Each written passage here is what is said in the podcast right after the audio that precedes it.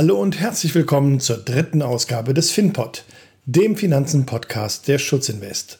Mein Name ist Jens Kreglow und mit der heutigen Ausgabe möchte ich für Sie einmal Immobilieninvestitionen kritisch hinterfragen.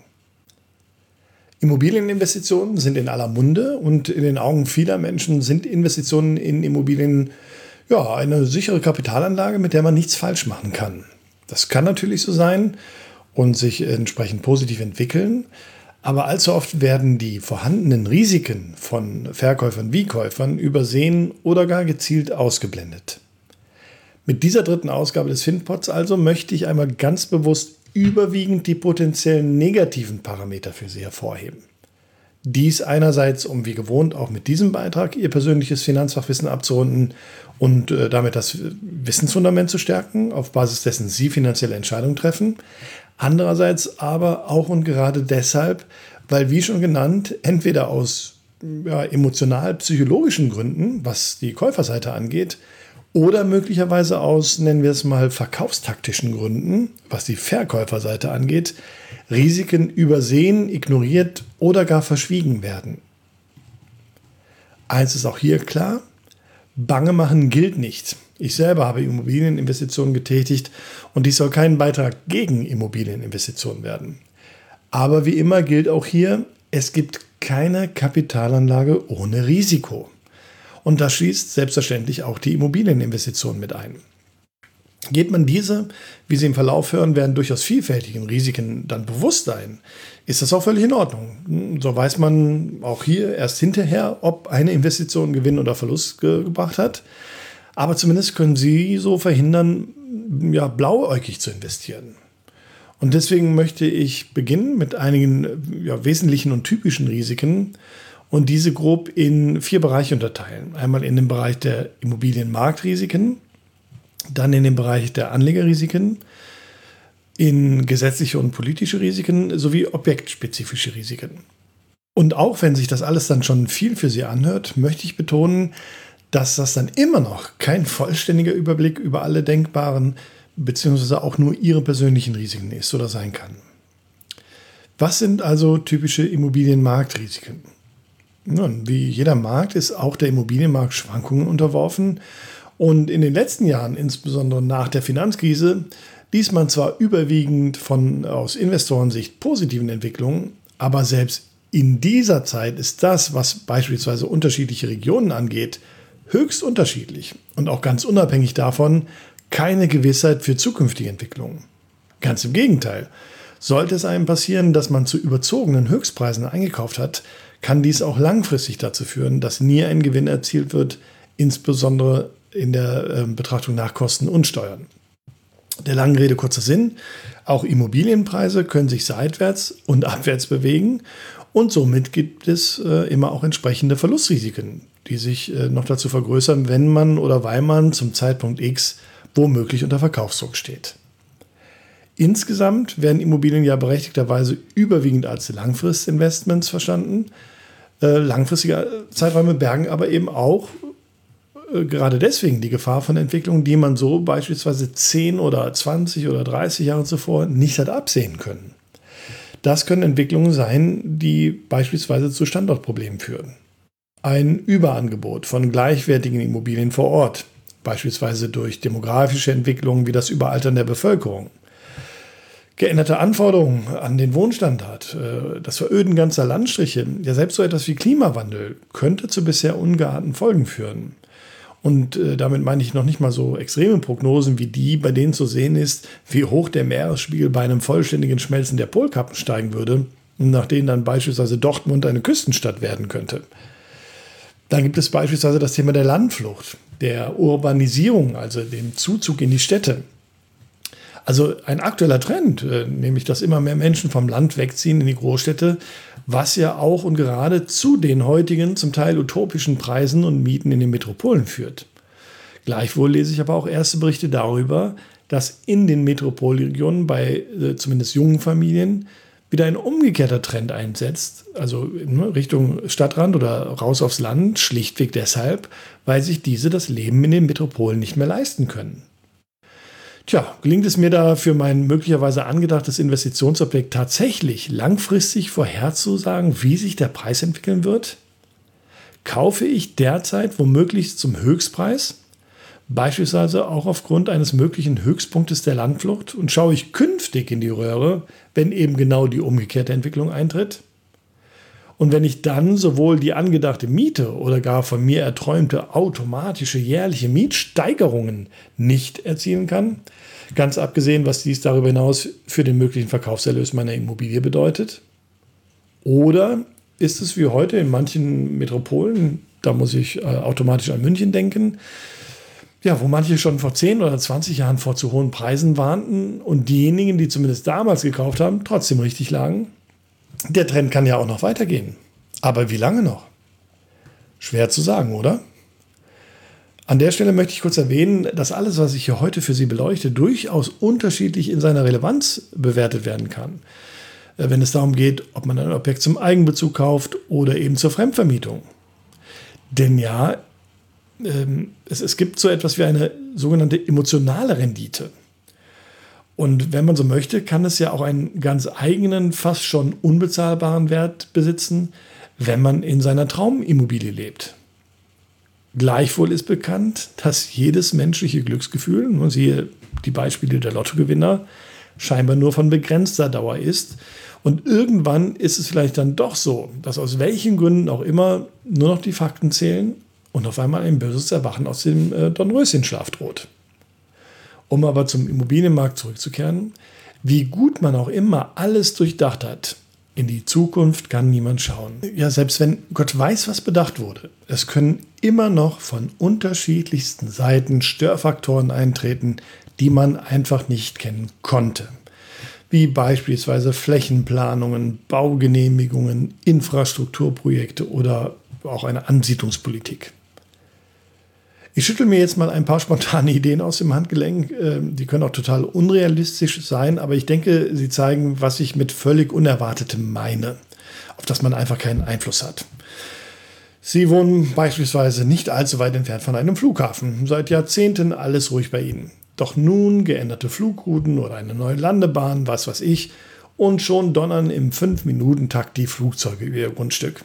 Viel Vergnügen dann bei der Preisverhandlung mit einem potenziellen Kaufinteressenten. Oder Sie haben ein Häuschen am Stadtrand gekauft, vielleicht sogar noch in einer leicht landwirtschaftlich geprägten Umgebung mit der Aussicht, dass es alles mal Bauland wird. Und einige Jahre später müssen Sie feststellen, dass genau an Ihrem Stadtrand eine Autobahn ausgebaut und oder ein neues Autobahnkreuz errichtet wird. Oder ich denke dabei an zum Teil heftigste Proteste von Bürgern, weil in ihrer Nähe vielleicht der Bau eines Windrades oder gar der Bau eines Kindergarten genehmigt wurde. Ja, selbst da soll es schon zu massiven Protesten gekommen sein oder von was auch immer. Und wo sich sofort Ängste breit machen, was den Wiederverkaufswert der eigenen Immobilien angeht.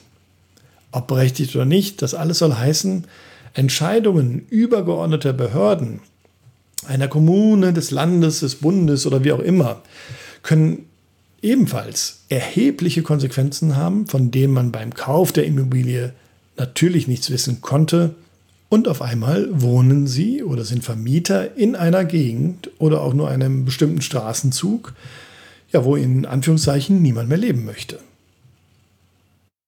Betrachten wir nun einige Anlegerrisiken. Hier ist natürlich unbedingt zu erwähnen, was passieren kann, wenn beispielsweise finanzielle Probleme mit Blick auf das persönliche Einkommen, die Immobilienfinanzierung oder auch persönliche Lebenskrisen entstehen. Wie ist es beispielsweise um die Finanzierung bestellt, wenn man plötzlich ja, arbeitslos wird? Wie lange können die Raten dann noch gezahlt werden? Und das erst recht, wenn man dauerhaft arbeitslos wird. Dann ist leider oft ein Notverkauf erforderlich oder droht sogar schlimmstenfalls die Zwangsversteigerung. Nicht nur, dass die Situation ja als solche dann schlimm genug ist, sondern man ahnt ja, dass die Preise, die dabei erzielt werden, in der Regel alles andere als attraktiv sind und äh, dies insbesondere deshalb, weil dann dort Schnäppchenjäger unterwegs sind. Gleiches gilt beispielsweise für den Fall, wenn man berufsunfähig oder äh, pflegebedürftig wird oder ähnliches. Und wie unschön sich auch ein Immobilieninvestment beispielsweise im Fall einer Ehescheidung darstellen kann, haben sicherlich schon viele von uns, wenn nicht persönlich, dann doch vielleicht im näheren privaten oder beruflichen Lebensumfeld mitbekommen.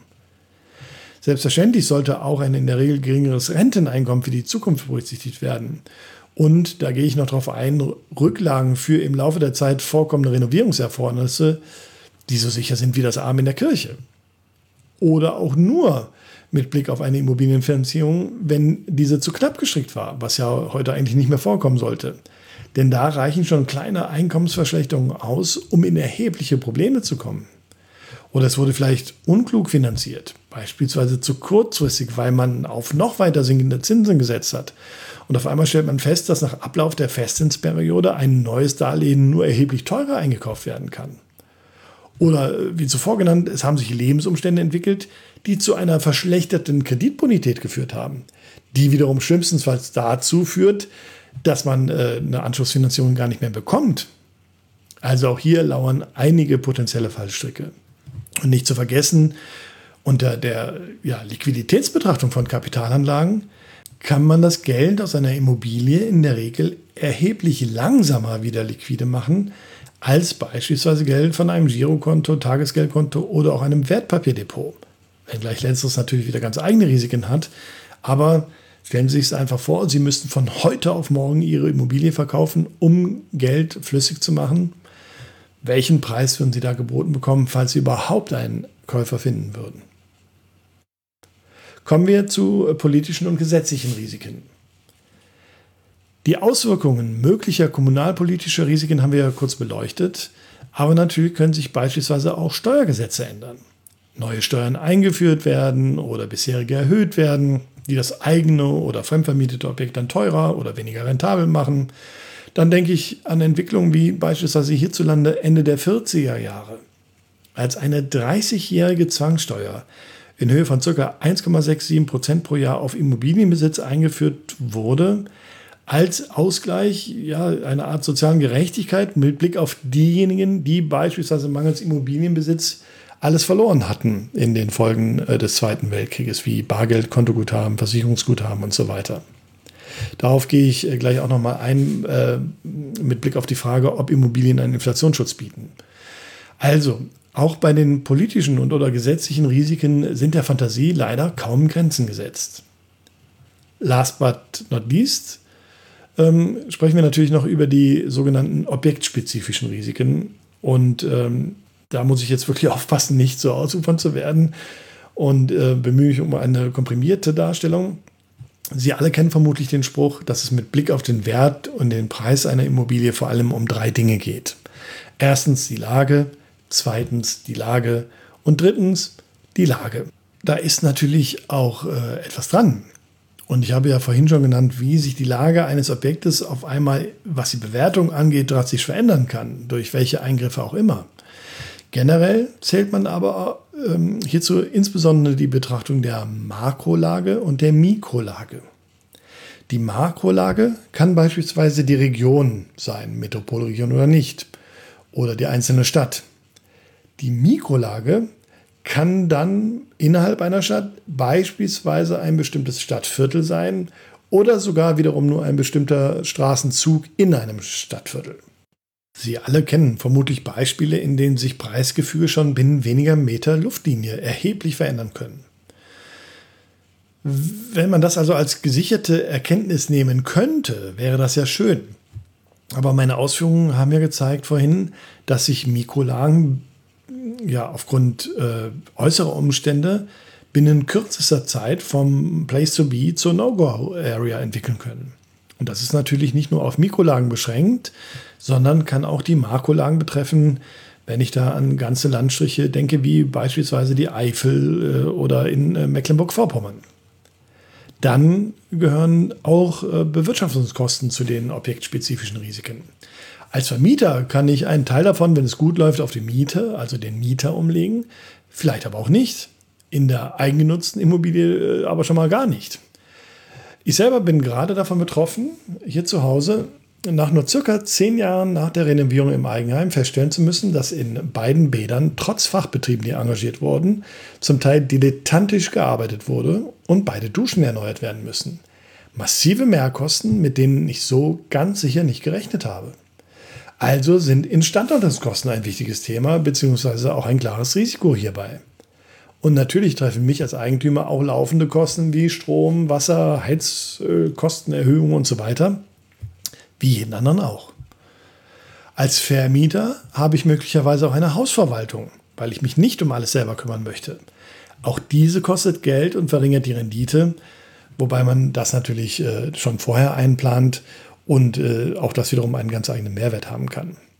Und als Vermieter, dem nur beispielsweise eine Wohnung in einem Mehrparteienhaus gehört, habe ich mögliche Kosten und Risiken aus der Tatsache, dass ich einer sogenannten WEG, einer Wohnungseigentümergemeinschaft angehöre.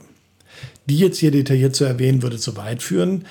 Ähm, aber ja, auch hier ist vielleicht ein plakatives Beispiel dafür, dass beispielsweise eine Dreiviertelmehrheit dieser Wohnungseigentümergemeinschaft sich für eine Renovierungsarbeit Arbeit am Haus entscheidet, die ich gar nicht durchführen wollen würde. Die ich dann aber aufgrund dieser Entscheidungsfindung mittragen muss und äh, von der ich dann meinen Kostenanteil zu tragen habe. Dieses Problem habe ich bei einer nur mir gehörenden Immobilie zumindest nicht. Und last but not least sind natürlich auch noch die Vermietungsrisiken zu benennen. Bekomme ich den in Anführungszeichen richtigen Mieter oder einen Mietnomaden? Bekomme ich die Wohnung überhaupt vermietet und wenn ja, zu welchem Preis? Wie lange kann ich meine Finanzierungsraten zahlen, wenn der Mieter nicht zahlt und ich ein möglicherweise langwieriges Klageverfahren einleiten muss? Oder wenn ich einen Mieterwechsel habe und die Wohnung zeitweise unvermietet ist? Muss ich womöglich bei jedem Mieterwechsel Geld in die Hand nehmen für Renovierungsarbeiten? Wie viel Aufwand kommt auf mich zu, wenn ich keine Hausverwaltung oder Wohnungsverwaltung engagiere, sondern alles selber machen muss? Aus meiner eigenen Beratungspraxis kann ich sagen, dass ich nun schon einige Vermieter kennengelernt habe, die das Problem mit Mietnomaden hatten. Und als Tendenz kann ich subjektiv feststellen, dass mit zunehmendem Alter das Vermieterdasein als Belastung empfunden wird und der Wunsch zunimmt, die Objekte auch wieder zu verkaufen. Das ist also auch etwas, an das man in jüngeren Jahren äh, tendenziell vielleicht nicht so denkt. Jetzt möchte ich mich mit Ihnen etwas näher den Renditebetrachtungen einer Immobilie zu wenden. Ich glaube, die Titelfrage des heutigen Podcasts sichere Rendite können Sie nun schon selber beantworten. Aus der Vielzahl der hier nur angeschnittenen Betrachtungen ist, denke ich, klar geworden, dass es eine sichere Rendite auch bei Immobilieninvestments nicht gibt. Gleichwohl gilt natürlich erneut, Bange machen gilt nicht.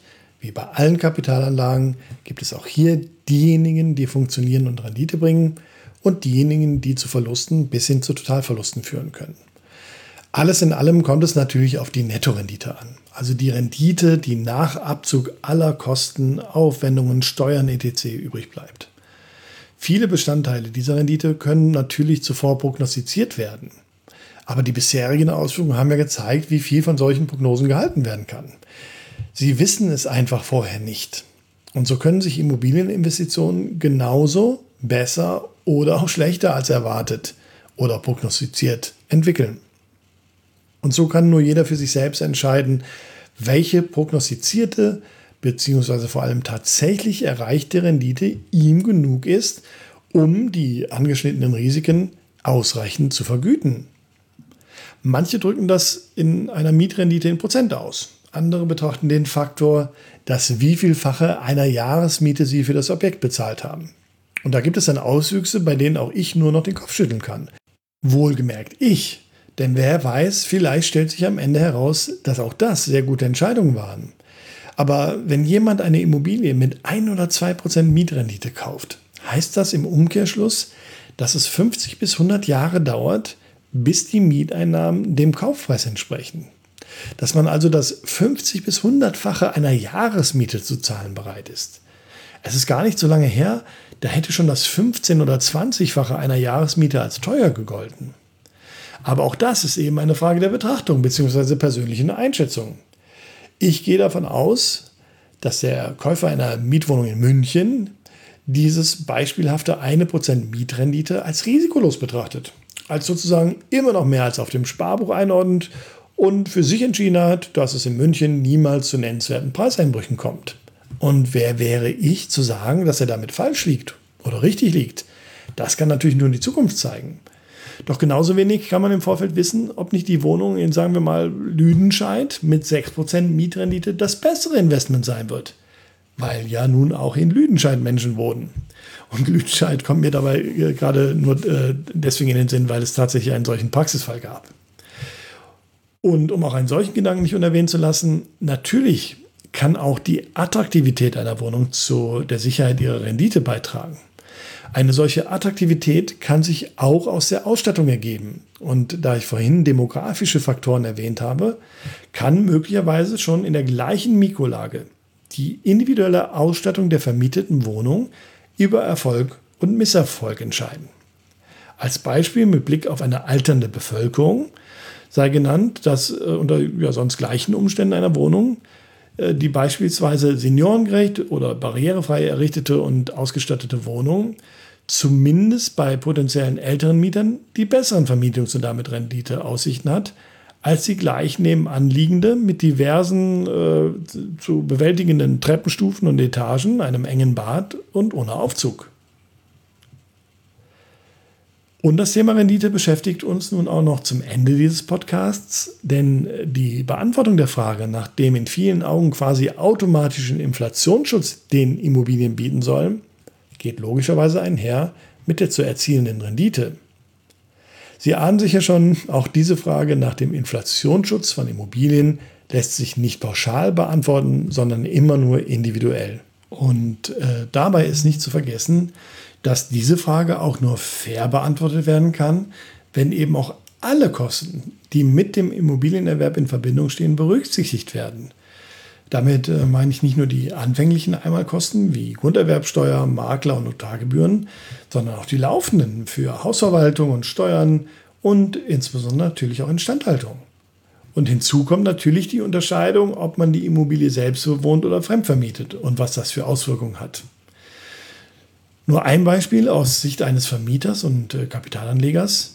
Inflation bedeutet steigende Preise. Und so mag bei Inflation natürlich auch der Wert der Immobilie steigen, aber leider eben auch die laufenden Kosten. Gleichzeitig sinkt der Wert des Geldes, also von Papiergeld, nämlich dessen Kaufkraft, also hier der Wert der Mieteinnahmen. Und es ist fraglich, ob dieses Minus, diese Lücke, geschlossen und an den Mieter weitergegeben werden kann. Auch hier habe ich viele Beispiele aus meiner Beratungspraxis, in der mir Vermieter schildern, dass viele Wohnungen schon seit Jahren und zum Teil Jahrzehnten keine Mietpreiserhöhung mehr erfahren haben. Sei es, weil es am Markt nicht durchsetzbar ist oder sei es, weil sie dem langfristigen guten Mietverhältnis mit diesem speziellen Mieter einen eigenen Wert beimessen. Insofern also ergibt sich aus solchen Fällen keinen Inflationsschutz oder mindestens kein gleichwertiger. Und natürlich werden bei Inflation auch Handwerksleistungen, Instandhaltung und so weiter teurer. Gleich wie, das kann individuell höchst unterschiedlich sein. Und es gibt sicher auch nicht wenige Vermieter, die richtig gutes Geld mit ihrer Immobilie verdienen und verdient haben. Um es aber für den Gesamtmarkt herauszufinden, habe ich recherchiert und eine Studie des Instituts der deutschen Wirtschaft aus dem Jahr 2012 gefunden die jedenfalls besagt, mit Blick auf stattliche 25 Jahre, die dort rückblickend untersucht wurden, dass in diesen 25 Jahren die Immobilienpreise nur um ein Fünftel der Inflationsrate mitgestiegen sind. Also bei angenommenen 2% Inflation pro Jahr sind die Preise für Immobilien nur um 0,4% pro Jahr gestiegen. Das wiederum bedeutet nichts anderes als spürbare Inflationsverluste auch für Immobilienbesitzer. Und in Ergänzung dazu sei der Immobilienindex der Forschungsgesellschaft Bulwin-Gesa genannt, der für die 17 Jahre vor Ausbruch der Finanzkrise zeigte, dass deutsche Immobilien ihren Besitzern einen Kaufkraftverlust von 37 Prozent bescherten. Ja, und äh, nun wissen wir, dass nach der Finanzkrise hierzulande die Immobilienpreise enorm gestiegen sind. Aber dabei bitte nicht vergessen, dass auch das kein allgemeingültiges Gesamtbild ist, sondern dass der Maßstab von regionalen Preisexplosionen bis hin zu regionalen Preisimplosionen reicht.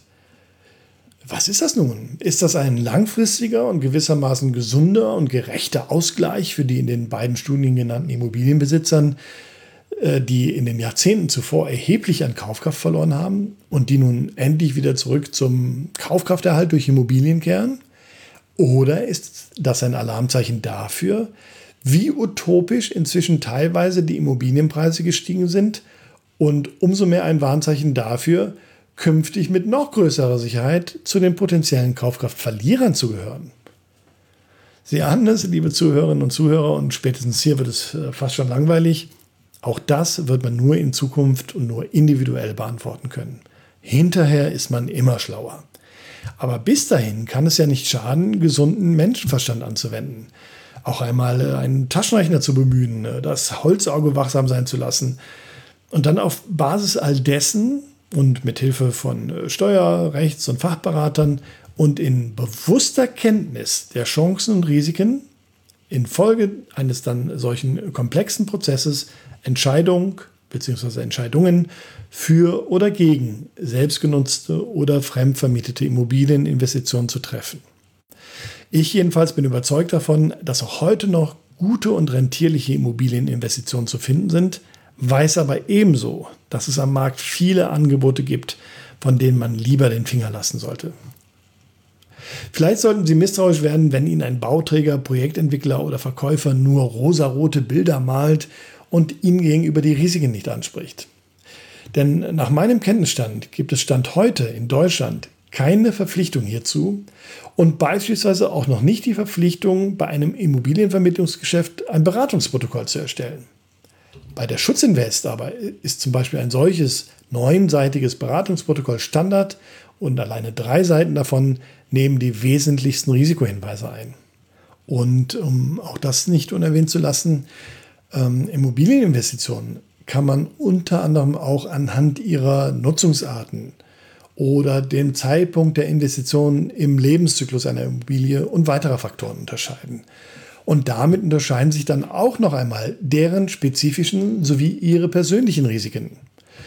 Dabei denke ich beispielsweise an klassische Wohnimmobilien, an Denkmalschutzimmobilien, an Ferienimmobilien, an Senioren- und oder Pflegeimmobilien, an Büro- und Gewerbeimmobilien, an sogenannte Projektentwicklungsimmobilien oder auch äh, Einzelhandelsfachmarktzentren. Aber das können dann ja mal Themen zukünftiger FinPods werden. Okay, dann schließe ich damit die dritte Ausgabe des FinPods. Hoffe, dass ich Ihnen wertvolles Wissen vermitteln konnte. Würde mich freuen, wenn Sie den FinPod weiterempfehlen und weiterleiten. Und freue mich auf Ausgabe 4. Bis dahin viele Grüße, Ihr Jens Kregelow. Und wie immer gilt, bitte beachten Sie auch die wichtigen Hinweise am Ende dieses Podcasts nach dem kleinen Jingle.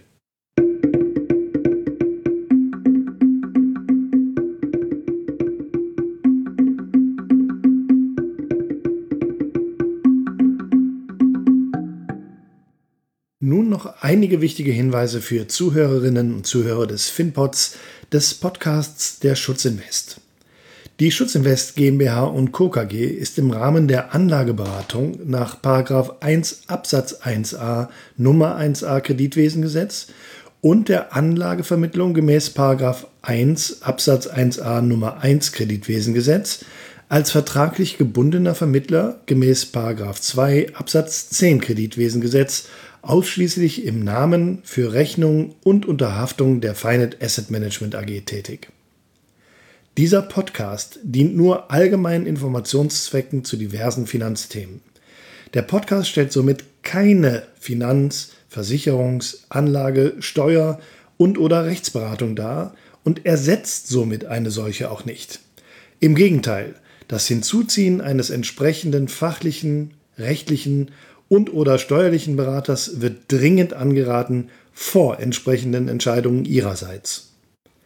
Auch beinhaltet dieser Podcast keinerlei Einladung, Anregung, Empfehlung und oder Aufforderung zum Kauf, Zeichnen, Halten, Verkaufen oder sonstigen Handel von Wertpapieren, Derivaten, Finanzinstrumenten, Immobilien, Edelmetallen, Sachwerten, also schlichtweg jedweder materiellen oder immateriellen Sache und soll auch nicht so verstanden werden. Gleiches gilt für den Abschluss, den Wechsel, das Stilllegen und oder die Kündigung eines Versicherungsvertrages. Alle Angaben und Informationen erfolgen ohne Gewähr. Es wird kein Anspruch auf Aktualität, Richtigkeit oder Vollständigkeit erhoben. Weitere wichtige Angaben wie das Impressum und die Datenschutzerklärung der Schutzinvest entnehmen Sie bitte der Internetseite www.schutzinvest.de-impressum.